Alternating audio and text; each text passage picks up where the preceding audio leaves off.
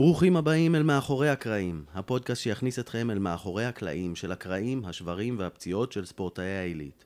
הפודקאסט שייתן לכם הצצה לצדדים הפחות מוכרים של הקריירות שאתם כולם מכירים. הרגעים הכואבים, המלחיצים והמרגשים שלפעמים עיצבו אותם ועשו אותם למי שהם. אנחנו יותם פרי ונמרוד מלר, שנינו פיזיותרפיסטים שבאים מעולם הכדורגל בליגת העל ונבחרת ישראל, וכיום עובדים יחד בפיזיו פרו, הקליניקה הגדולה והמתקדמת בארץ לטיפול ושיקום ספורטאים מכל הסוגים והרמות. ננסה לחשוף בפניכם עולם שלם שמתרחש ברובו הרחק מעיני המצלמות ולתת לכם הצצה לעולם המרתק הזה שנקרא רפואת ספורט. אז בואו הצטרפו אלינו למסע המרגש הזה, ובואו נכיר את האורח הבא שלנו. בום מולו, צא לשמאל וצא לדרך. יאללה, גול. קיר, גול, זיגזג! אחד, שתיים, שלוש, אורי, מהר. קירה, בום. שור מולו, three, four.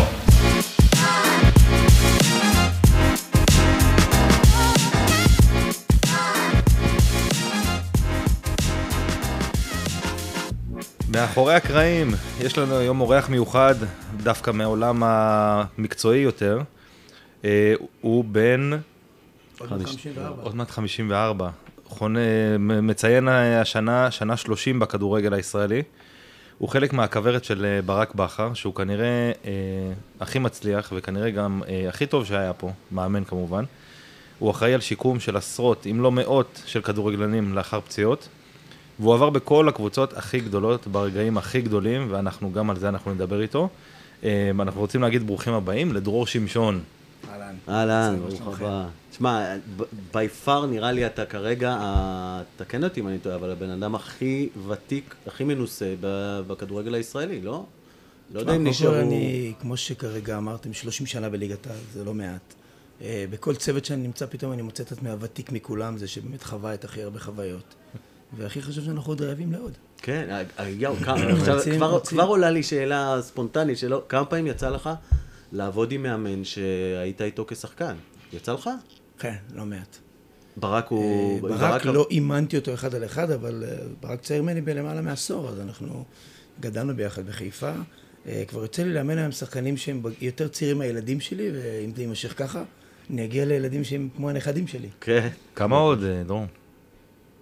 אני לא יודע, אבל אתה יודע, כל עוד אני פה ואני נהנה ואני עף על המגרש ואני מחכה לאימון, אז ברור שאני ממשיך. יש, יש רגעים של אה, זה, יש רגעים של אה, שחיק, שאתה מרגיש, בואנה, אני שחוק, אני זה, אני, אני יכול להגיד לך על עצמי, כולה, כמה, 16 שנה, והרגשתי רגעים שאמרתי, טוב, אולי אני שווה לי לשקול, אתה יודע. תראו, כמו בכל תחום, יש רגעים יותר טובים ורגעים פחות טובים. כשאני חוזר השבוע מאולימפיאקוס אחרי איזה מין רגע, אתם יודעים, מטורף, שהאדרנלין שם אה, הרעיד אותנו, את כולנו, אז, אז אני, כמו כולם, ב- אני לא רוצה מרגיש להגיד בן באופוריה, 20. אבל אני מרגיש צעיר, ואני רוצה להמשיך עוד.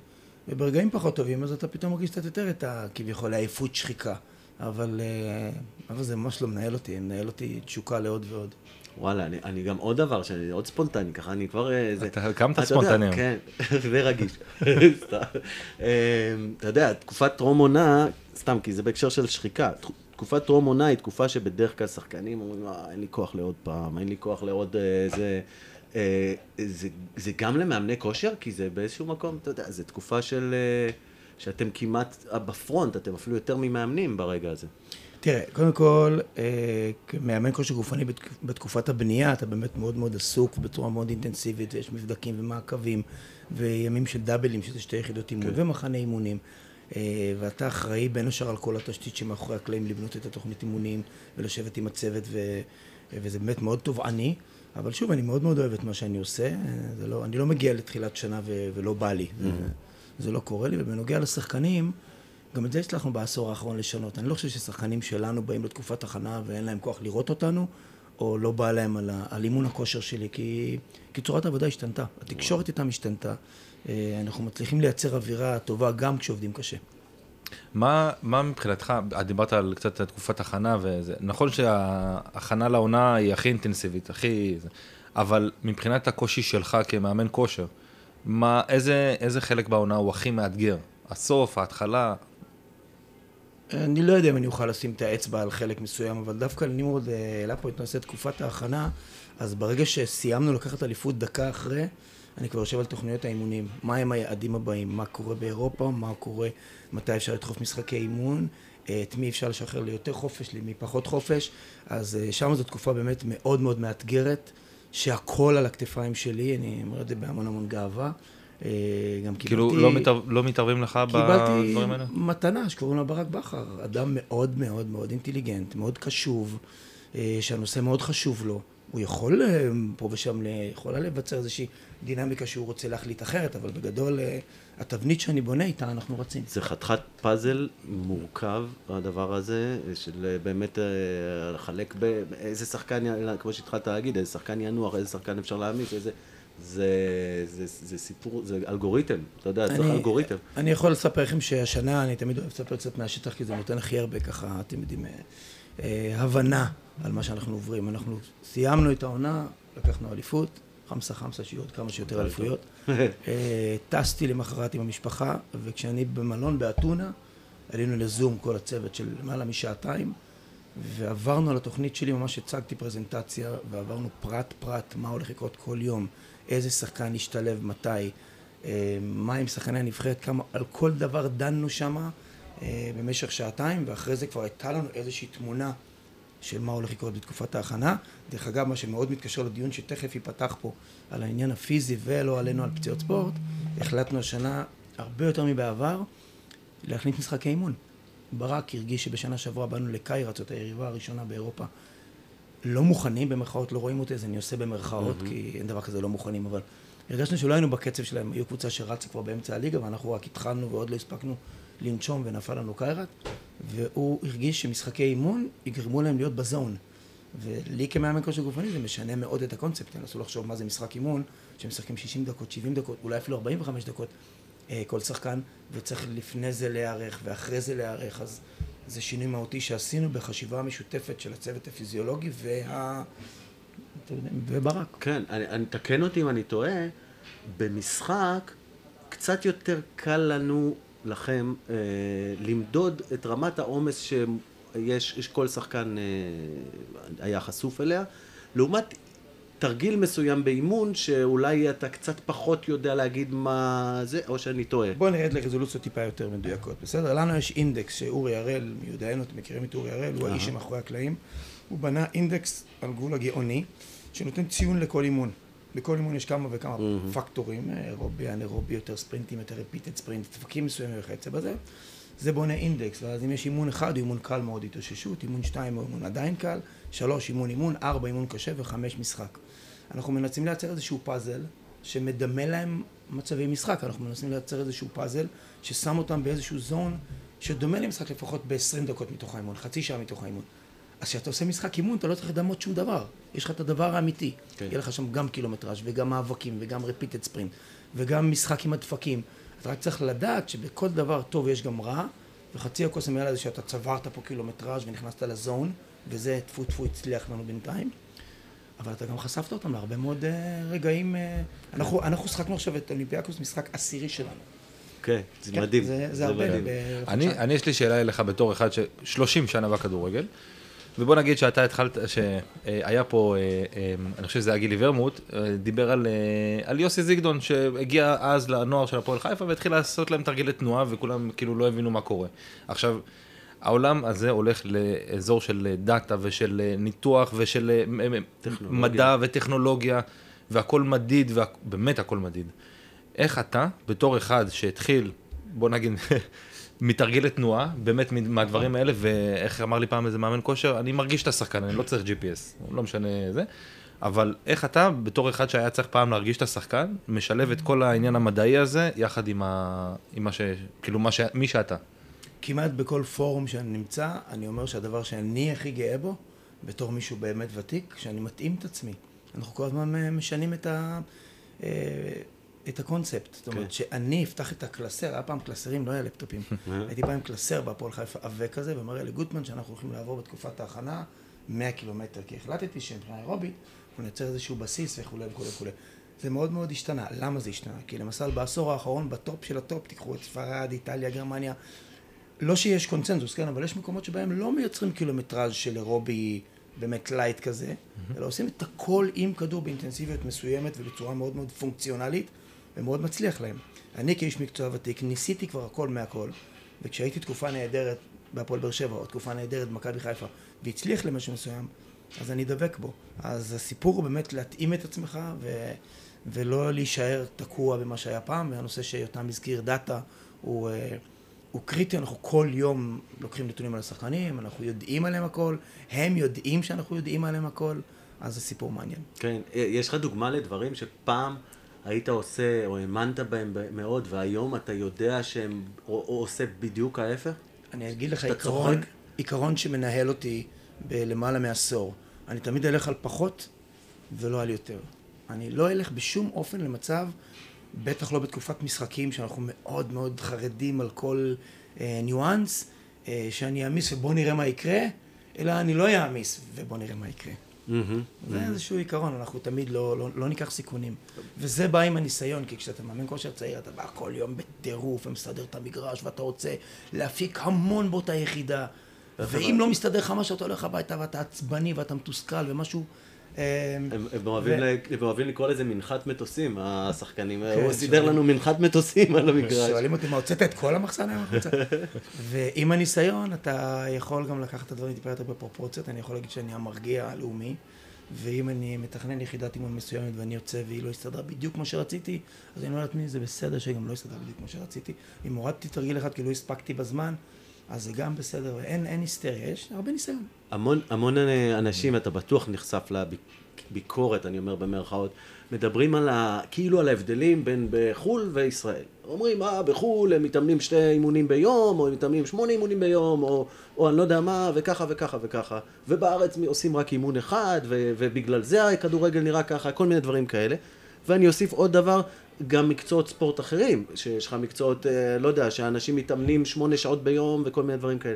מה אתה חושב על ה... מה אתה עונה לביקורת הזאת? מה אתה חושב? האם זה נכון? אה, מה אתה יודע, כאילו, אתה יודע. קודם כל, הרבה מאוד דברים נאמרים, ולא תמיד לכל אמירה יש איזשהו קשר למציאות. אנשים אומרים דברים לפעמים מתוך תסכול. כי יש איזושהי תחושה שהכדורגל הישראלי הוא לא מצליח להתרומם לרמות של פותחים טלוויזיה היום ורואים ספרד, איטליה, אנגליה. עכשיו, אנחנו שקצת מסתובבים בשטח מבינים שאנחנו לא יכולים להיות ספרד, איטליה, אנגליה. אנחנו, אנחנו לא יכולים להיות שם, זה לא יקרה בקרוב.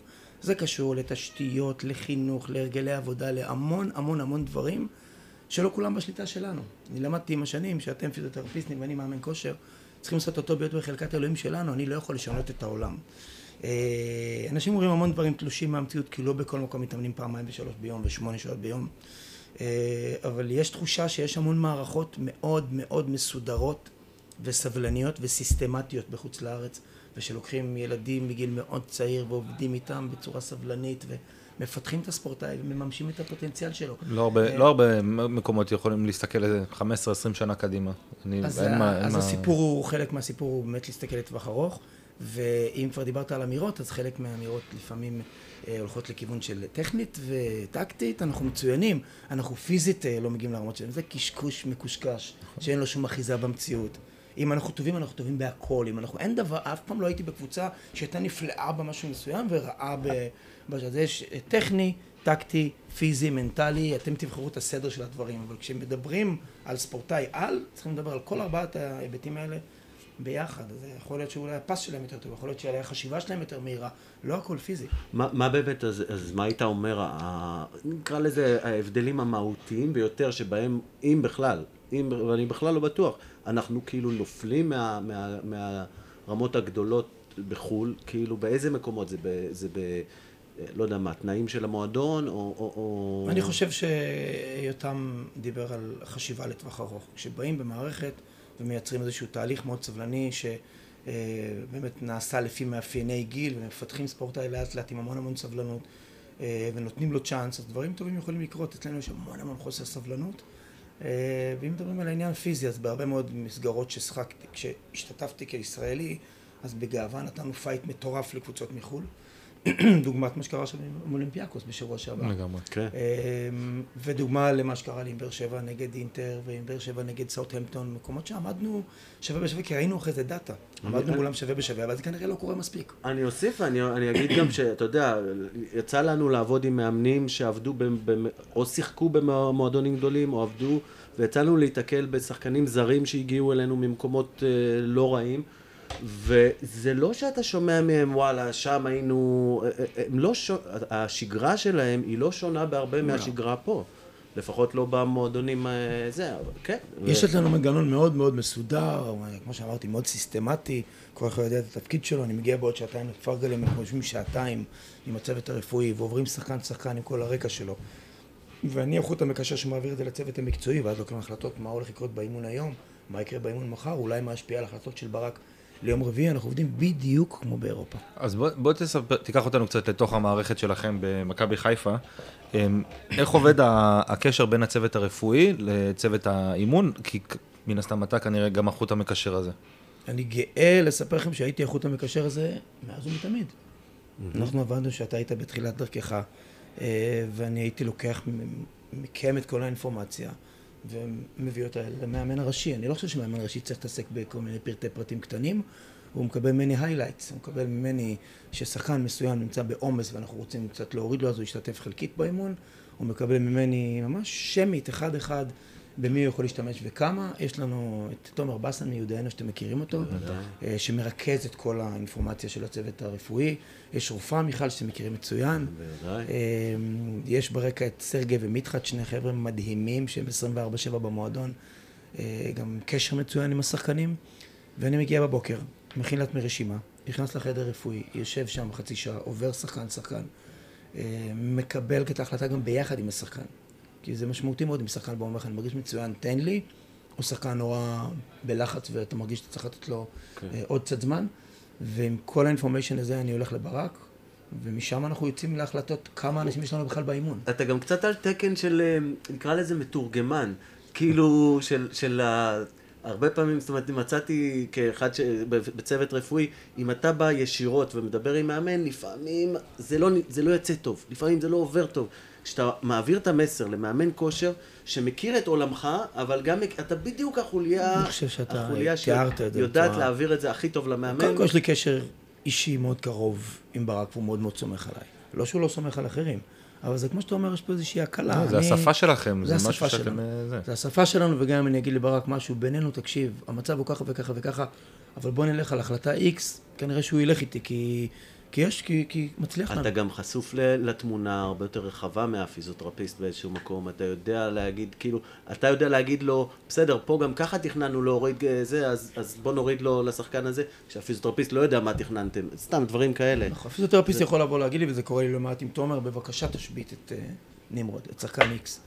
ואני אומר לו, יחידת האימון היא, יחיד, היא אימון 2. זה אימון קל מאוד, לא יהיו בו הרבה ספרינטים, לא יהיו בו הרבה מאבקים. אין, אין סיבה לחשוש, בוא ניתן לו כן להיות חלק מהקבוצה. Mm-hmm. ואז מגיעים פה לאיזושהי הסכמה. שמעתי סיפור על מישהו, אנחנו לא מדברים דברים רעים על אף אחד, אבל שמעתי סיפור מפורש על מישהו שהמאמן, שה, כמאמן כושר קיבל אינפורמציה מהפיזיו, שיש איזושהי פציעה באזור, המפרק ירך, אדוקטורים, אל תתפסו אותי בדיוק על מה שהיה שם, והתעקש שהשחקן כן יכול לשחק, והוא עלה ונפצע פציעה די דרמטית. אני שוב אומר בגאווה, זה לא יכול לקרות לי, כי אני מאוד מקשיב לצוות הרפואי, אני לא מתיימר להחליט מעליהם. האמת שאחת השאלות שרציתי לשאול אותך עם קריצה, עם חצי חיוך, זה מה רמת, ה... מה רמת האבחון שלך, האבחנות שלך, ואתה, אתה יודע, רואים, גם רואים את זה גם בטלוויזיה, ואני זוכר אותך מההתחלה. אתה הראשון שמגיע לשחקן שנפצע במשחק, בפני הפיזיותרפיסט אפילו. זאת אומרת, אתה, ה- ה- כמות, רמת המעורבות שלך, אז סתם, מעניין אותי כמה אתה, אתה בטוח בראש שלך עושה אבחנות. בטוח. תראה, יש המון המון ניסיון, וכשאתה רואה בעין את הפציעה, אתה מדמיין לאן זה יכול ללכת. כן. עדיין אני נורא מחכה למוצא פיהם ברור, ברור. של הצוות הרפואי, ובכל מיני ניואנסים, כמו למשל, משחקים באירופה, אה, משחק מאוד חשוב לפני כמה שנים בכלל עם הפועל באר שבע, ולוסיו, הבלם שלנו, הברזילאי, מקבל מכה חזקה מאוד בראש, זה נראה כאילו שהוא קצת איבד את ההכרה, אבל הוא מיד חוזר לעצמו. אה, הרופא יורד איתו לחדר ההלבשה כדי לקחת החלטה, אני יורד לשם גם, והוא ממש אומר, גיא, בבקשה, אני בסדר, תנו לי לשחק. והרופא מחליט שהוא לא לוקח סיכון. וברק, זה קלקל לו את מהלכי המשחק בצורה דרמטית. אבל עליתי למעלה, שמתי עליו יד, אמרתי לו, coach, זה רופא, זה פגיעת ראש, אין לנו מה ללכת למקומות האלה, למה לנו? ועשינו חילוף. כן. אז אני סוג של מצאתי את מתורגמן, ה... גורם ממתן, מתורגמן. כן, הרופא, אמרתי לרופא למטה, "אה, doc, הוא נראה פיקס, אבל אתם יודעים, יש פה מישהו שמחליט, וזה לא אני. מעניין אם יש לך את זה בשלוף, אבל ספר לי על, על טעות שלקחת. בהתנהלות עם שחקן? אה, לא חייב שמות. לא, לא, אני, אני אחשוב על זה, אני בטוח כמו כולנו, גם טעיתי בדרך. אה, אבל אני דווקא חוזר למה שאמרתי לנמרוד, אני בהרבה מאוד שנים האחרונות משתדל לא לקחת ריסקים, אבל לטעות אני בטוח טעיתי, אני אזכר בטעות, אל תדאג. אני אגב, בהקשר למה שאמרת קודם, על הש... הש- איך ששיניתם את צורת העבודה, וש... אני עוד זוכר שניצן שירזי, זיכרונו לברכה, אמר עליך, אמר לי עליך, שאתה אתה מסוג המאמנים שיודעים לגרום לשחקנים לבכות, לקלל, אבל להמשיך לחייך. כאילו, יש, יש, אה, זה המיומנות גם של... אני יכול לספר לכם אה, שלפעמים יום אחרי משחק, אתם מכירים את זה כי חייתם את העולם הזה ביחד איתי. אה, באים ויש חלוקה של שחקנים ששיחקו, הולכים לריקאברי. אצלנו אורי הראל אחראי, כך למדתי עוד קרח, ריצה, אופניים ואת הדברים, אוקיי, אתם יודעים שקשורים. הם עושים אימון אחד, והשחקנים שלא שיחקו, רשום לי על הדף, אימון שלוש-ארבע. אני בהחלט רוצה להעמיס עליהם ולהביא אותם למקום שדומה למה שהם פספסו יום לפני. לקבל אנשים במצב מנטלי לא תמיד כל כך נוח, כי הם שחקנים מאוד בכירים, שחקנים, שחקני נבחרות שמרוויחים לא מעט כסף, הם מגיעים באותו יום ולא קל להם, באמת באמת לא קל להם. כן, זה... אה, אבל אני אומר לכם שאני מהלב שלי ומהנשמה שלי באמת מכיל את הלא קל הזה, ומוצא את הדרך, אה, למרות שהם מתחילים קצת שפופים, פתאום להרים את האימון הזה. אז זה המון המון מיומנות והרבה ניסיון. כן. תגיד, מה, מה הפציעה הכי מורכבת שיצא לך לשקם? או משהו שהיה לך הכי מאתגר, לאו דווקא אולי... דיברתם על גילי ורמוט, לא? גילי עשה קרע ב hamstring, פציעה כל כך שכיחה. היה קרע רוחבי של למעלה מחמישה סנטימטר, זה חצי שריר שם נקרע פשוט, ולא הצליח להשתקם. פשוט fucking hamstring, ולא הצליח להשתקם.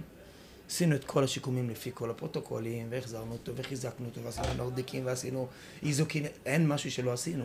וכשהוא חזר, הוא אמר, אני יכול לשחק, אבל משהו מציק לי שם, יושבת לי שם צלקת, ואני לא מצליח לפתוח צעד באמת, אני לא מצליח לעשות את הפעולות על 100%, זו פציעה הזויה, שגילי הפסיד כמעט עונה בגלל hamstring. כן. שמעתם דבר כזה פעם? כן. אז זו דוגמה אחת מיני רבות, אבל אה, אה, hamstring, אה, בעיה שכיחה, כאובה, כי בסך הכל שרשרת אחורית אנחנו לא מצליחים עדיין, לא אנחנו ולא אף אחד אחר בעולם, למצוא פתרונות קסם.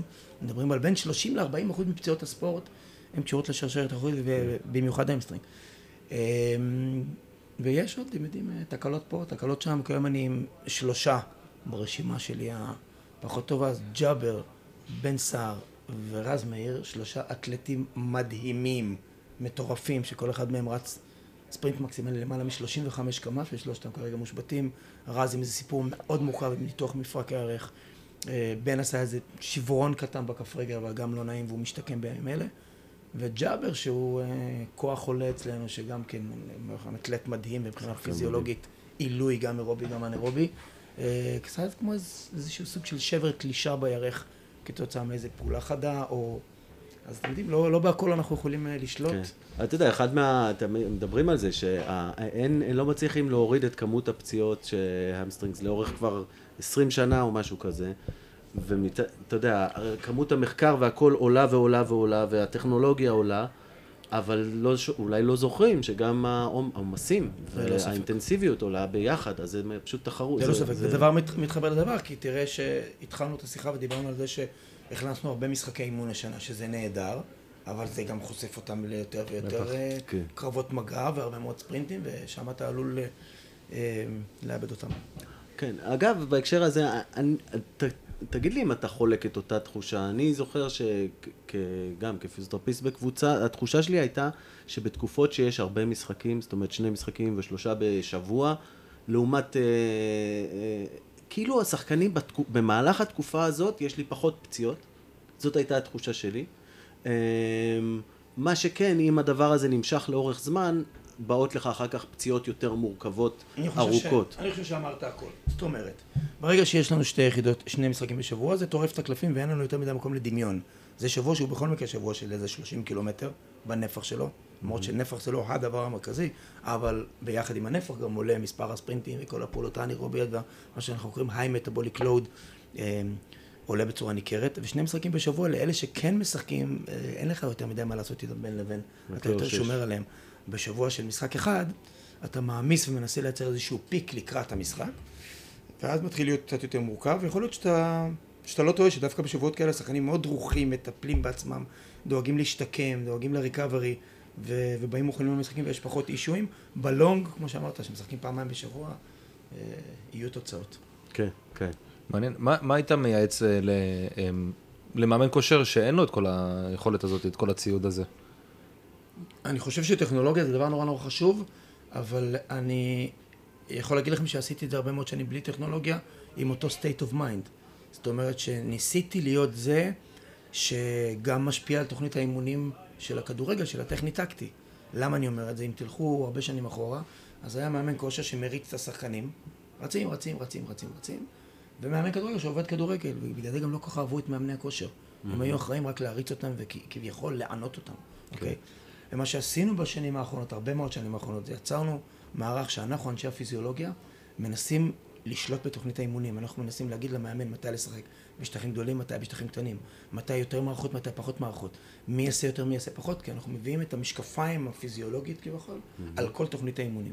אם אני היום הולך לחיפה לאימון שהוא אימון אינטנסיבי, אנחנו רוצים היום לעשות אימון שלוש, ארבע, לחלקם שלוש, לחלקם ארבע. כשאתה אומר שלוש ארבע למי שלא מבין, אה, אז זה- אני אחזור על זה אמר המשפט שאמרתי קודם, שיש לנו אינדקס שאחד זה אימון התאוששות, שתיים זה אימון קל, שלוש זה אימון אימון, ארבע זה אימון קשה.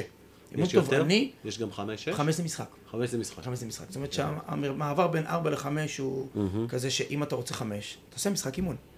וזה מתקשר לאותה שיחה שלנו עם משחקי אימון. עכשיו, אם אני רוצה היום לחלקם לעשות שלוש, לחלקם לעשות ארבע, אני רוצה להרים גם את רמת העצימות וגם להוסיף, אה, וגם שיהיה שם לא מעט נפח. אה, האימון הזה יהיה אימון שכל כולו כדורגל, אני עושה בו חימום וקצת תרגילי חדות. והם הולכים לאימון כדורגל, אבל. אני שותף לתכנון של האימון הזה. כמה שטחים, כמה מערכות, ואיך אנחנו נגיע לאותו ארבע נכסף, שייתן לנו את הפיק השבועי. כן. אז בשביל, אה, בוא, נ- בוא נעשה את הסדר הזה רגע, נגיד עכשיו בשבוע של אה, משחק, אחד? בש, משחק אחד בשבת, אחרי זה נעבור לשניים.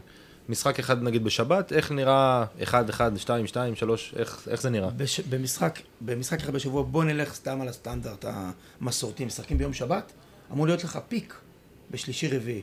איך מייצרים את הפיק? זה נושא להרצאה נפרדת. אוקיי. כוח, סבולת, סבולת מהירות, משחקונים בשטח קטן, לפתוח מגרש. אה, בגדול, אחד מהדברים שאנחנו עושים במשקפיים הפיזיולוגית שלנו, זה לחפש איזון בין שטחים גדולים, שווה יותר אירובי, לשטחים קטנים, יותר אנאירובי, יותר פיצוצים, יותר טאקלים, יותר אה, שינויי כיוון, בלימות וכיוצא בזה. אנחנו מנסים ליצור את האיזון. בשבוע של משחק אחד, בשלישי או רביעי או גם וגם, אתה תייצר איזשהו פיק. של שלוש ארבע. שלוש ארבע. אה, בשבוע של שני משחקים אין שום פיק. הפיק הזה משמש לפיק כן. הבא. ואתה צריך לעבוד עם אלה שלא שיחקו, כדי להשלים להם. אני אתן לך עוד אה, הבדל קטן, אה, אני חושב שגם מבחינת קבוצות שרירים שעובדות בין אה, משחקונים קטנים לשטחים גדולים, נגיד הייתי, אם אני חושב, הייתי אומר משחקונים קטנים זה יהיה יותר מפסעות, יותר מפרקים, יותר דברים כאלה, שטחים גדולים יהיה אולי יותר hamstring, זה יותר... מסכים איתך לחלוטין. כשפותחים ארוכים, מה שאנחנו קוראים, יש לנו כמה פרמטרים, אני אדבר עליהם שנייה? כן. חופשי. total distance מרחק כללי, אין יותר מדי מה לדבר, נותן לך את המימד האירובי. במשחק רצים שחקנים 10, 11 ו-12 קילומטר, שרי, שחקן שכל משחק נוגע ב-12 קילומטר. ג'אבר, כל משחק 12 קילומטר. אה, יש לנו כמה כאלה. אה, כשמתחילים להגיע לפעולות האנאירוביות, יש לנו את ה-high speed running, שזה למעלה מ-20 קמ"ש. בשבילך זה ג'וגינג. יש לנו very high speed running, שזה למעלה מ-25 קמ"ש. יש לנו acceleration deceleration, שזה כל הספרינטים הקצרים והבלימות והשינויי כיוון והסיבובים. האצות, אז. בדיוק מה שאתה אמרת, בשטחים קטנים אתה תקבל המון אקסל דסל, אתה תקבל פחות היי ספיד, ולפעמים אני אומר לברק, ברק, אם לא נפתח היום מגרש, לא יהיה לי היי ספיד השבוע, ואני חייב היי ספיד השבוע. או אני מייצר איזשהו תרגיל מסוים כדי להגיע. ל-very היי ספיד, אבל יותם שאל שאלה מעולה, מה עושים כשאין לך טכנולוגיה?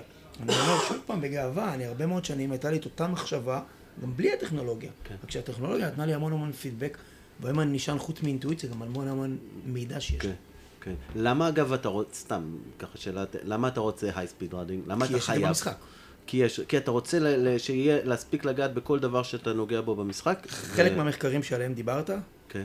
אה, יש גרסה, לא קונצנזוס, קשה להגיד את המילה קונצנזוס, אבל די, די חד משמעית, שככל שתאמן יותר high speed, תימנע מפציעות כן, hamstring. יש מי, ש, יש מי שהנחיל את ו- המושג אה, שאימוני ספרינטים זה כמו חיסון מפני של, קרע של hamstring. ה hamstring, שלך חזק. ג'אבר עשה פציעה בשנה שעברה של hamstring, שבאותו שבוע הבאתי למג- למגרש NordBord. אתם מכירים כן. את ה NordBord? אז אולי זה לא מעבדה, אבל ה NordBord נותן לך מדד, וג'אבר יצא הכי חזק במכבי חיפה, והכי חזק שאני ראיתי ever, ever, בשני ה hamstring ים שלו. באותו שבוע קרה ה hamstring. אנחנו לא אלוהים, אנחנו לא, אנחנו לא אלוהים, אנחנו לא מעבדה. אנחנו יכולים לייצר איזשהו, אם אתם יודעים, פרוטוקול, לקבל data, ולקוות שזה יצליח לנו. אבל בסופו של דבר, גם שהאמסטרינג שם מאוד מאוד חזק, אם הוא לא רגיל לספרינטים ארוכים, סביר להניח שאתה לא רוצה לחשוף אותו פעם בשבוע. אתה רוצה לחשוף אותו לפחות פעם נוספת בשבוע. אמרת משהו- משהו מאוד או נכון. high speed. כן, לא, יש כל כך הרבה דברים שמרכיבים את הזה. תגיד, אגב, זרקת מרחקים אה, ריצה במשחק. אה, אה, ביחס ל... וזו שאלה שבטח שואלים את עצמם אנשים שלא מכירים את העולם הזה, ביחס למועדונים גדולים, שחקנים גדולים, אה, רונלדו, מה שתזרוק מי שאתה רוצה, איך המספרים שלנו? מה, של מהירות או של... אה, של distance נתחיל? total אה, distance של מכבי חיפה, אנחנו, יש משחקים שאנחנו פתאום... אה, המשחק שרצנו בו הכי הרבה בקריירה שלי היה 109 קילומטר קבוצתי. עם הפועל באר שבע. הפסדנו בעכו 1-0. אני מספר את זה כי זה קוריוז שמספר את כל הסיפור של כן. total distance. כדורגל הוא לא מרתון והוא לא Iron Man. כדורגל צריך לרוץ חכם, נכון, בזמן, בקצבים מסוימים למקומות מסוימים. אה, כששחקנו בעכו באותו משחק, רצנו כנראה קצת כמו מטומטמים. רצנו ורצנו ורצנו ורצנו ולא עשינו... רק לא. לא למקומות הנכונים. לא למקומות הנכונים. אני יכול להגיד לכם שבאותה עונה של ה-109 קילומטר, מחצנו יריבות בטרנר, מחצנו, שלא ראו את הכדור כל המשחק, עם 95 קילומטר קבוצתי, שזה נתון נמוך. כן. תשאלו למה. לא, כשאתה שאתה מחזיק את הכדור. א', אתה מחזיק את הכדור. ב', היריבה מתגוננת, אין בכלל coast to coast. אה, יש חצי מגרש, לפעמים מעיפים את הכדור ואנחנו רוצים להביא אותו. והכל כל כך קרוב ויעיל, אתה מייצר כן acceleration deceleration, אין הרבה high speed ואין הרבה total distance ואתה מוחץ יריבות. ולכן זה נורא נורא חשוב תמיד לזכור תגיד, אתה, אתה יודע אם יש איזשהו נתון מתוך נתוני ה-GPS שאנחנו אוספים, שהוא הנתון שמבדיל שחקנים ענקיים משחקנים אה, רגילים? אתה יודע? אני באמת ש... בתפקידים מסוימים, בצדדים, מגינים ושחקני כנף מה שנקרא, אתה מצפה למפלצות שמייצרים המון high speed ו-very high speed. very high speed לא צריך להקל בזה ראש, זה למעלה מ-25 קמ"ש. נכון שזה לא מקסימום, כי השחקנים גם רצים 32 ו-35 קמ"ש חלקם, אבל 25 קמ"ש זה כבר קצב תת-מירבי, ולייצר 200-300 מטר במשחק של very high speed זה מעיד על quality גופני. אבל שוב, יושב פה מאמן כדורגל ויגיד לי, עם כל הכבוד, very high speed, high speed, חכם, לא חכם, הולך לעומק, לא הולך לעומק, יש פה עוד אה, פרמטרים. מריח שערים. כן, אה, כן. היה לנו פה זה, היה לנו פה ערן לוי בקטע הזה, שמבחינת מספרים, נתונים, אתה יודע, יכול להיות שב-GPS אתה תראה אותו, תראה תגיד, מינוס. תגיד, זה לא שחקן כדורגל, אולי. יצא לכם אה, לעבוד עם ברק יצחקי, אמנם בתפקיד. לא, לא, כשחקן. אה, אימנתם את ברק. ברק, ברק, לפני עשר דקות דיברנו עליו. אה, זה מדהים. אה, אה, אני לא חושב שאם היינו בתקופת ה-GPS ברק היה מייצר מספרים. כן. אני אומר את זה בלשון המעטה. אני יכול להגיד לך שכשיום משחקונים בשטח מצומצם, הוא היה נותן שבעה, שמונה ועשרה גולים בכל משחקון ומנצח את כל המשחקונים. כל אחד והיתרונות והחסרונות שלו. אתה לא רוצה שחקן כזה בקבוצה שלך אז שמכריע למי- משחקים, אז- ברור שאתה רוצה. אז, אז מה שאתה אומר בסופו של דבר, שאתה, בוא נגיד, היית מחליק לשחקן כזה. בדיוק, ד- למה, אתה, למה יותם אומר את זה? דיברנו על זה היום, שבתקופה, היה תקופה ב, עם, אה, כשברק היה שחקן אה, במכבי, שהיה באופן קבוע, ריב, הייתי רב עם, אה, לא משנה אם זה מאמן כושר או זה, רב על, על העניין הזה של... היה, היו רוצים לדחוף אותו ולשים עליו, וזה לא בסדר שהוא לא עושה כמו כולם, ולא ככה ולא ככה, וצריך, חשבת וצריך. להעניש אותו. ואני הייתי אומר, תקשיב, אם אתה תדחוף אותו ותדרוש ממנו לעשות מה שכולם עושים, אתה תאבד אותו. זאת אומרת, הוא ייפצע. הוא לא ייצר יש לך את מה שאתה יש רוצה. לי כאלה עשרות דוגמאות אה, במהלך השנים שלי, אה, שבגדול נראה לי שכולנו מסכימים ש... שזה די תלוי בשחקן. אנחנו די צריכים לבחור אנשים ב vibe שלנו, גם אם מישהו שהוא עובד פחות, אבל הוא לא מקלקל לך את חדר ההלבשה. ברור. יש לו את הדרך שלו להכין את עצמו, והוא מכין את עצמו. הוא בא למשחק והוא נותן תוצרת. אה, בניון סיפר לי פעם, הוא ישב אצלכם פה לפני כמה שבועות, שב top של ה top באנגליה לא מסתכלים יותר מדי מה קורה מסביב. אתה בא למשחק ביום שבת, אתה עושה עבודה, אתה נותן גול, או אתה שותף למשחק נהדר, על זה שופטים אותך. אז אנחנו רוצים יותר להתמקד בזה. למרות שברור שבתוך התהליך אני כבר יכול לזהות דברים בדרך, שאני כבר מצפה שיהיו בעיות יש, איתו במשחק. יש לך קווים אדומים? יש לך דברים שאתה לא מוכן אה, לעבור עליהם? אה, למשל, לא יודע. שואל אותך? סתם, נגיד, אה, שחקן שלא מוכן להיכנס לחדר כושר. אומר, אני לא עושה חדר כושר, נגיד. אגב, יוסי בניון, בוא, כן, זה- זהו, זה, בדיוק זה חשבתי. הוא, זה עושה לו לא טוב. לא, לא, אז זה לא, זה לא קו אדום אצלי. אני אעשה כל מאמץ להסביר, להוכיח לו שזה נכון, למצוא לו תחליפים, לעבוד עבודה עם בוסו ועם גומיות ועם... אה, אה, אתם יודעים, יש הרבה, היום הרבה מאוד עבודה של אה, כמו אאוטדור כאלה שעושים בודי ווייט, מה שנקרא. בודי ווייט וכיוצא בזה, ואנשים שומרים לעצמם נהדר גם בלי משקולות, זה לא קו אדום אצלי. אה, אני כן יכול להגיד לכם, אם הזכרתם את המילה קו אדום, שקרה לי לא פעם ולא פעמיים, ששחקן הורדנו לו עומס. ההורדנו לו עומס הזה הוא נורא נורא פרוץ. זה יכול להיות דבר גאוני, ניהול עומסים, וזה יכול להיות שמישהו כל הזמן יש לו איזושהי תקרת זכוכית והוא לא מגיע אליה, הוא לא מגיע אליה, הוא לא מגיע אליה, הוא לא מגיע אליה. בעצם הוא לא כל כך מאומן כן. ל top של ה top. ואז כשמגיע משחק, אני מאוד מאוד חושש. אז זה אצלי סוג של קו אדום, ואני בא למאמן ואומר לו, תשמע, אני לא יודע מה יקרה איתו בשבת. אנחנו יותר מדי שומרים עליו. אז זה ניואנסים של אה, כן. ניהול עומסים. כן, זה, זה, יש את העניין הזה של כשה peak, כשה peak הוא גבוה מדי ביחס לרגיל, לשגרה שלו, אז הוא, הוא בסיכון גבוה. אתה מרגיש שהוא חלילה עלול להיות לא מוכן. כן. כן. תגיד, העונה הזאת, זאת עונה שיש בה מונדיאל, בנובמבר, לא בפגרה, לא בקיץ. לא קרה לי אף פעם. בנובמבר פגרה של חמישה שבועות. מה, מה, איך זה משנה את ההיערכות שלכם? איך זה משנה, מה- כמה מה- מאתגר זה, הדבר הזה? זה מאתגר, אבל זה נשמע לי דווקא מרענן גם לטובה במידה מסוימת. אנחנו התחלנו נורא נורא מוקדם, אנחנו היום עשרה משחקים, חבר'ה. כן. אנחנו, היום אנחנו 31 ליולי, המשחק עם אולימפיאקוס היה עשירי שלנו. שחקנו ארבעה משחקי אימון בישראל, שלושה בחו"ל, זה שבעה. אלוף האלופים זה שמונה, ופעמיים אולימפיאקוס. אני עם עשרה משחקים. מצד אחד אני מקבל המון המון ביטחון, אני בא עכשיו ללימסול, ויש לחבר'ה קילומטראז', הם בזון.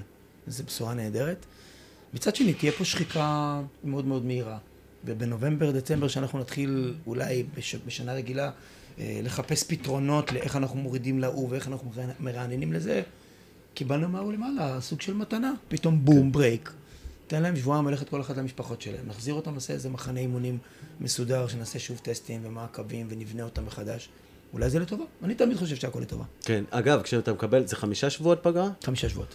איך אתה מנהל את זה מבחינת אה, כמה זמן חופש מוחלט, כמה זמן אה, זה? לרוב בסיטואציה? לרוב בסיטואציה כזאת ועם הרקע שכרגע תיארתי, אנחנו נרצה לתת להם עשרה, 12 ואולי אפילו לחלקם שבועיים מנוחה מוחלטת. אז שבוע אני אגיד להם מנוחה מוחלטת, שבוע אתן להם פגרה אקטיבית. אם הייתה פה אופציה, הייתי מראה לכם איך זה נראה, בצורה מאוד מסודרת, שהולכים לכל אחד פייל, איזה תרגילים הוא יעשה, איזה משקלים, באיזה יום הוא ירוץ וכיוצא בזה. רובם עושים, אבל שוב, זה לא, אני לא, לא רודף אחריהם. ואחרי שבוע של מנוחה מוחלטת, שבוע של עבודה אישית, הם יחזרו לשבוע יותר מתון של כניסה לעניינים, ויאללה בלאגן. לא. תגיד, כמה פעמים, אה, או אם זכור לך איזשהו משחק ש... כי אה, לנימי ולי תמיד היה את הוויכוחים האלה של אה, אנחנו בא- באים טוב, נימי היה אומר אנחנו באים טוב למשחק הזה, בסוף היינו מקבלים בראש. כמה פעמים יצא לך לבוא למשחק ולבוא, להגיד, אנחנו, אני מרגיש שאנחנו לא מוכנים, לא פיזית, לא זה, ובאים ומרסקים. או אבל- הפוך, או הפוך דווקא. אה, לי כמאמן כושר גופני קשה מאוד התחושה הזאת שאני מרגיש שאולי הקבוצה לא מוכנה. קשה לי התחושה פתאום שאני מקבל שחקן שהוא הוא מרגיש לי לא טוב בחימום בחדר ההלבשה, הוא אומר לי אין לי רגליים וכאלה. אה, זה גומר אותך בטח אם מישהו אומר לך זה את זה. גומר אותי וזכור לי סיפור אחד שאני לא יכול לא לספר אותו, דווקא שוב סיפור מהפועל באר שבע. אה, היינו אה, בתקופה מאוד מאוד לחוצה, והטילו עלינו לשחק שלושה משחקים בשבוע. אז בתקופה הזאת של טרום עונה, ויש גם גביע הטוטו, ומתחיל אירופה, ושלושה משחקים בשבוע, אתה משחק ראשון, שלישי וחמישי, נימי קודם דיבר על שני משחקים בשבוע, שלושה משחקים בשבוע זה לא קיים בשום מקום בעולם. אתה צריך מינימום 72 שעות בין לבין להתאושש, 96 שעות יום נוסף זה כבר נותן לך אוויר, אבל 48 שעות בין לבין זה לא קיים. זאת אומרת, היה ברור לנו שמשחקים ראשון וחמישי, כביכול השחקנים שאותם אנחנו רוצים להריץ, ובשלישי משחקים שחקנים שאפילו שחקני נוער. ואז אנחנו נערכים עם מיגל ויטור, שהוא היום בלם של נבחרת ישראל, אחד השחקנים הכי חשובים בהפועל באר שבע בתקופה שלי וגם היום.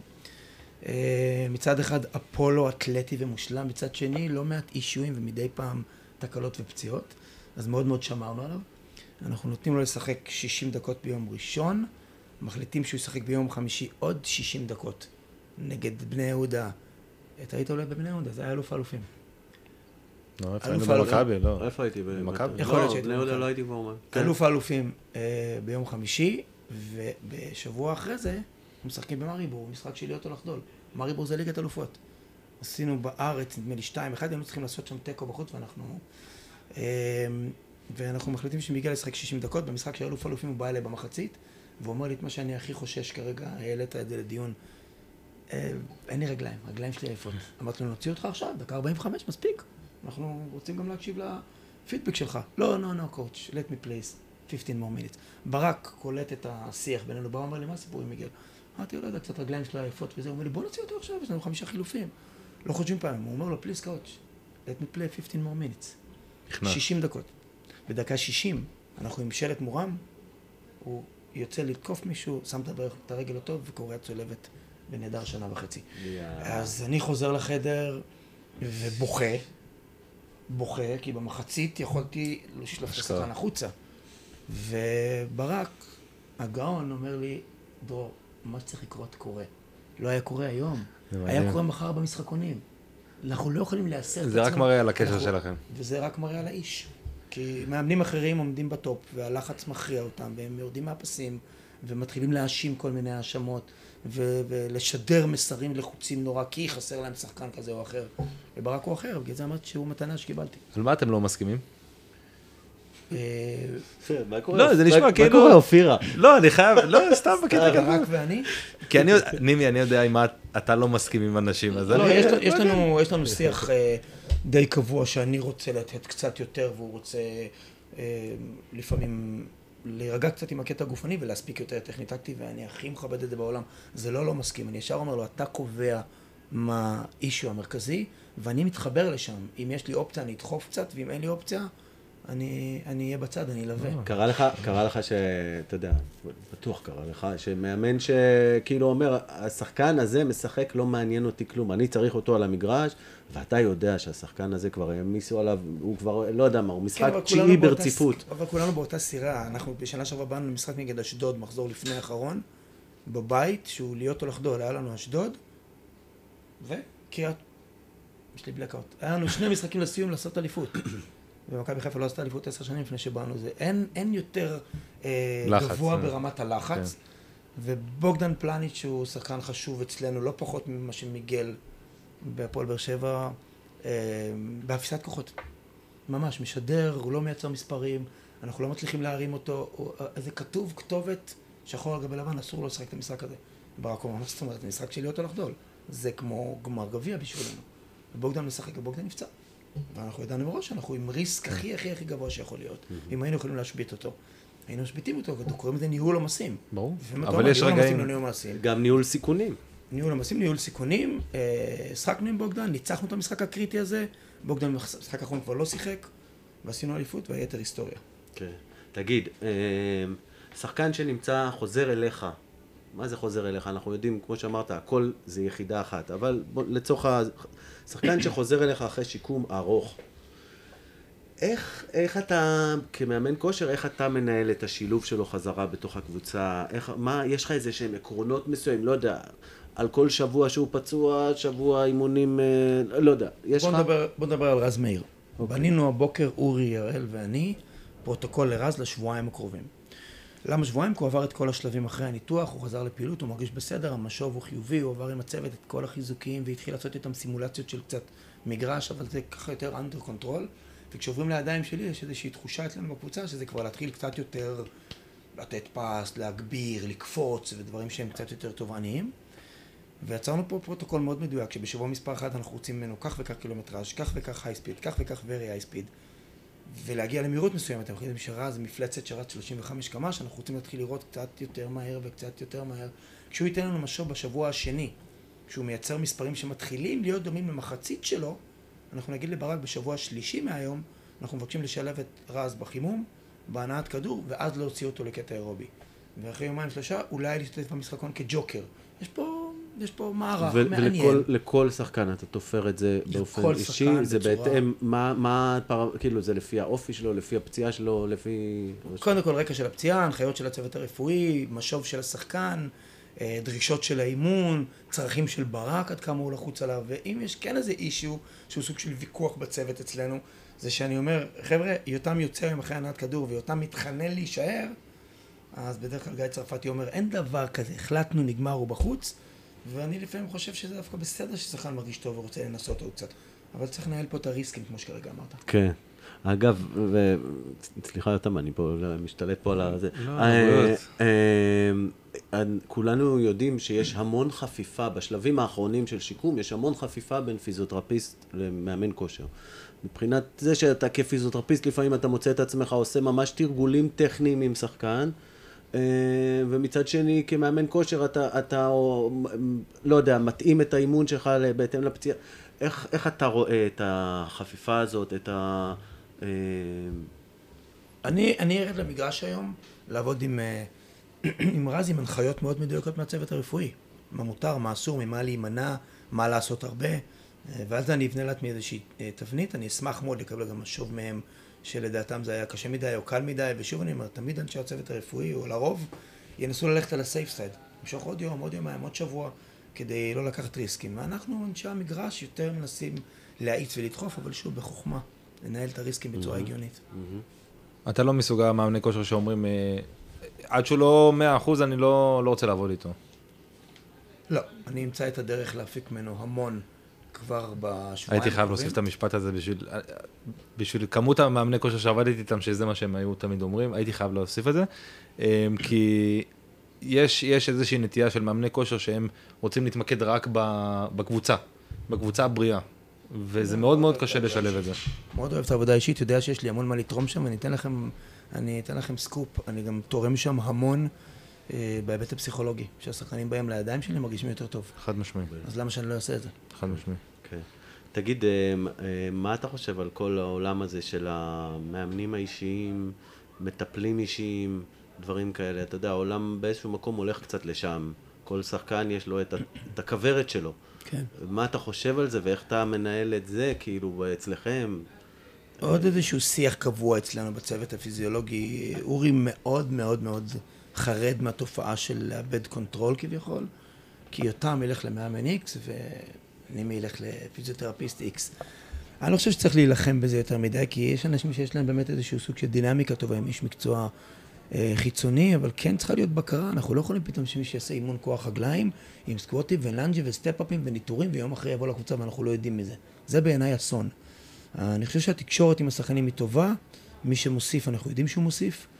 אה, אני לא יודע אם יש מישהו שבאמת מלווה אותו 24-7, אה, מישהו מקצועי, פיזיו, פיזיותרפיסט או מאמן כושר גופני, אבל צריך לתת את הדעת על זה, צריך יש, שיהיה, כן. שתהיה בקרה. העולם, אתה יודע, העולם מאוד הולך, ל-NBA מובילים את הכיוון הזה, כן. של כל שחקן יש לו את הכוורת שלו, שמנהלת אותו ברמות, נראה לי שם, ברמות של מההתחלה ועד הסוף. בארץ יש קצת ו- התנגדות לזה. זהו, לא- זה... אני לא מהמתנגדים, אני חושב שצריך להיות פה, אני תמיד כאילו נותן קרדיט, יבוא לי מחר שחקן, יגיד, תקשיב, אני רץ עם יותם עשר שנים, הוא עושה לי כל כך טוב, הוא נותן לי ביטחון, הוא מחזק אותי, הוא מאזן אותי, הוא מביא אותי מוכן לאימון, זה לא יהיה מטופש מצידי לעצור את זה?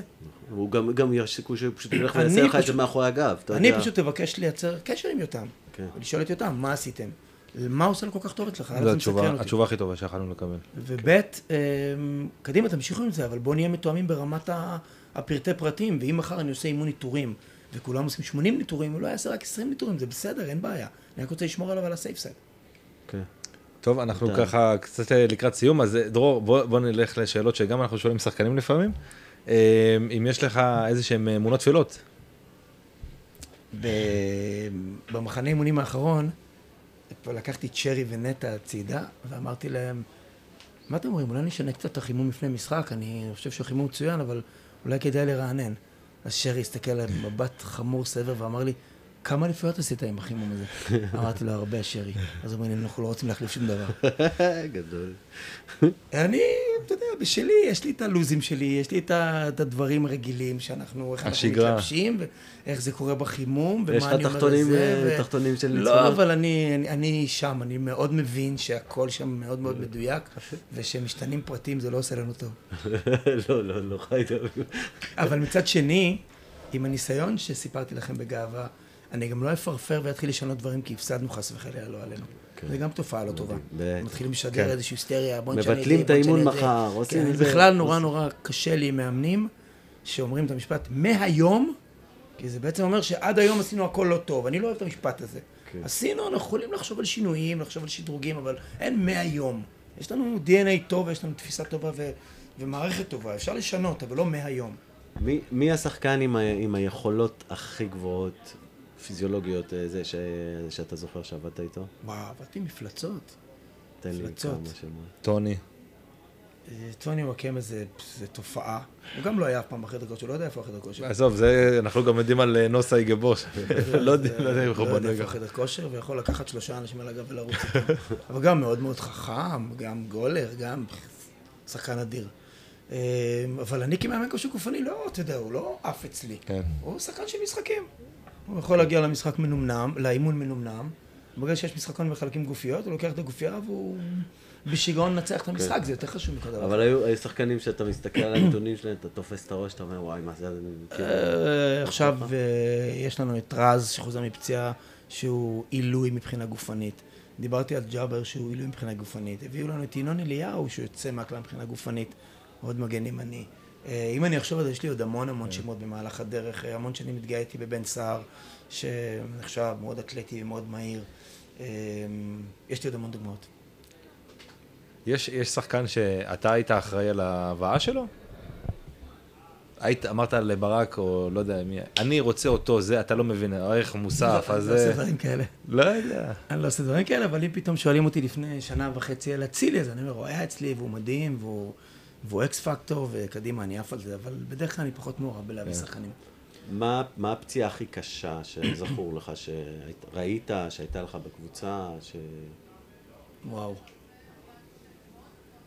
אה, אז היו לנו צולבות, שזה רגע עצוב, כי אתה מיד מבין שהלכה עונה. היו לנו לא מעט צולבות. אה, היו לנו במהלך הדרך, אתה יודע, הדקטורים, אמסטרינגים, לא זוכר משהו... לא משהו שתפסת את הראש, אבל... אה, מישהו שאמרת, וואלה, נראה לי הוא לא חוזר, ו... הייתה פציעה נוראית, נוראית, נוראית, לא יודע אם אתם יכולים לזכור, לדייוויס שהיה פעם במכבי הרצליה. יואו, אתה יודע שאני עד היום אומר שזאת הפציעה, הפציעה הכי קשה קשה. שאני ראיתי, וגם בטח לא השיקום. לא, לא. אני חושב. שהוא עשה איזה סיבוב נוראי. בברך, וקרא גם את המדיאלית, גם את הלטה, יכול להיות? תקשיב, הוא, הוא, זה היה במכבי הרצליה הוא היה, אז, ואחרי נכון? זה, פרדי דוד, שנורא נורא אהב אותו, הביא אותו לישראל, וניסינו לשקם אותו איזושהי תקופה. במאוחדת ספורט. אה, הוא. עבד איתי תקופה, זה היה נראה חסר סיכוי. היה נראה שהוא לא. ילך, היה נראה שהוא לא ילך. תראה, אני, אני אגיד לך, היה, לו סיפור שם, קודם כל הפציעה הראשונית הייתה קשה, קרע של כל דבר אפשרי בברך, פריקה מלאה של דרך הברך. אגב, אני ראיתי סרטון וידאו של הפציעה הזאת מאחורה. אני זוכר את זה, אני לא זה. אשכח את הפציעה, את הסרטון הזה. זה נראה פשוט נורא. הברך עושה טק. טק, טק, לא משנה. בקיצור, אבל עזוב את זה, אחרי, אחר כך הוא גם סבל מזיהומים. שהצריכו עוד, עוד התערבויות ועוד התערבויות, ואחר כך היה גם איזה כליאה של עצב, והיה נראה שהבן אדם לא ילך. אתה יודע שאומרים שהוא חזר, והוא טופל על ידי איזושהי מכשפה לא סרבית, אה, והוא בסוף אה, חזר לשחק כדורגל חובבני. הוא אתה- חזר אתה- לישראל וניסה להשתקם, וחלק מהתהליך אני הייתי איתו, אז זאת פציעה שזכורה לי, אני לא הייתי שותף ל-. לרגע הפציעה, אבל שנה אחרי, שנתיים אחרי ניסיתי לעזור לו לחזור, הוא היה ברך מפורקת לגמרי. כן, כן. יא, איזה קטע שאתה אומר את זה. מדהים. מדהים. אה, מה היה לי עוד אה, לשאול אותך? היה לי... טוב, היה עוד המון, אבל... אה, אה, טוב, עוד אחת קטנה. זה מסוג השתיקות שאני אחת- מוריד בעריכה. עוד אחת קטנה, עוד אחת קטנה. מה מה הפציעה שבעיניך, אולי, לא יודע, שהכי כאילו מפחדים ממנה, יש לה שם הכי רע, אבל בתכלס אתה לא חושב שהיא... hamstring, כן. hamstring שכיחה. אמ, היא נורא משדרת כאילו איזושהי פציעה של שחיקה. אולי מישהו לא השגיח עליו, אולי מישהו לא בנה אותו, זה אה, קשקוש, לא. זה bullshit. זו פציעה שקורית. בפנים אני לא יותר מדי מתרגש, כי לפעמים תוך שבועיים שלושה מאיזה קרע קטנטן, ב hamstring אתה חוזר אה, כאילו לא היה כלום. ונתנו פה כמה דוגמאות של המסטרינגים שהם תלושים מכל, אה, מכל היגיון, אנשים שהם הכי סוסים שיש. אה, אבל פציעה שאנחנו לא אוהבים, אז קודם כל בגלל שהיא שכיחה. מעולה. טוב, אה, דרור, אפשר, אה, אנחנו יכולים לדבר שעות, כי באמת יש כל כך הרבה נושאים, אבל אה, באמת, אני כל כך שמח שהגעת אלינו, אה, כדי לייצר פה עוד, עוד דלת ל- לכל החבר'ה ששומעים אותנו, אה, ולהבין גם מה, מה מאמן כושר דורש, מה מאמן כושר רוצה. אה, ואיך להתנהל אולי מול מאמן כושר שיכול לעזור בשיח אולי עם המאמן, גם יכול להיות. אה, אז אה, המון המון תודה שבאת אלינו, אה, ובהצלחה ענקית בהמשך העונה. א', ו- תודה רבה וכל ה- לכם על הפתיחה של הנושא, שהוא נורא נורא חשוב. לפעמים אני מרגיש כמו שאמרת בתחילת הדברים, שהציבור לא מספיק חשוף לדברים מהסוג הזה. למה קורה מאחורי הקלעים, ואיך נפצעים, למה נפצעים, האם אפשר למנוע את הפציעות. הרי יש פציעות ב-NBA וב-NFL וב... ובכל מקום, וטוב שפתחנו את זה, ואני... וברוך השם יש הרבה צדיקים שלא מבינים הרבה בעניין, אבל הם חוב, מחווים, הם חווים את דעתם. אה, ו... למחרת יש כותרות. לפטר את המאמן כושר. הפיזיותרפיסט והמאמן כושר פצעו את השחקן, אבל זה דברים כן. שנאמרים מתוך בורות וחלק מתוך תסכול, ואנחנו גם את זה כבר למדנו לקבל בחצי חיוך. מעולה. תודה חבר'ה. תודה רבה. תודה רבה. אני. אתן אה, זה, אני. רק אגיד את הסיום שלנו. הגענו לסיומו של עוד פרק של מאחורי הקרעים. אנחנו מקווים שנהניתם. אם אתם חושבים שהפרק הזה יכול לעניין מישהו שאתם מכירים, אז שתפו אותו ותמליצו עלינו. לסיום גם נגיד שחשוב לנו שתזכרו שכל פציעה היא סיפור בפני עצמו, ולכל פציעה מהלך ושיקום והחלמה שונים וייחודיים. אז אם אתם כרגע פצועים, תהיו סבלניים, קבלו את הדברים כמו שהם ותנסו להפיק את המיטב ממצבכם. כי בסופו של דבר, כל פציעה היא הזדמנות. הזדמנות ללמוד משהו חדש על גופכם או הנפש שלכם, הזדמנות לשפר משהו או לרכוש יכולת חדשה, ובעיקר הזדמנות לחזור חזקים יותר וטובים יותר. אנחנו היינו יותם פרי ונמרוד מלר מפיזיו פרו, נשמח לפגוש אתכם בפרק הבא של מאחורי הקלעים.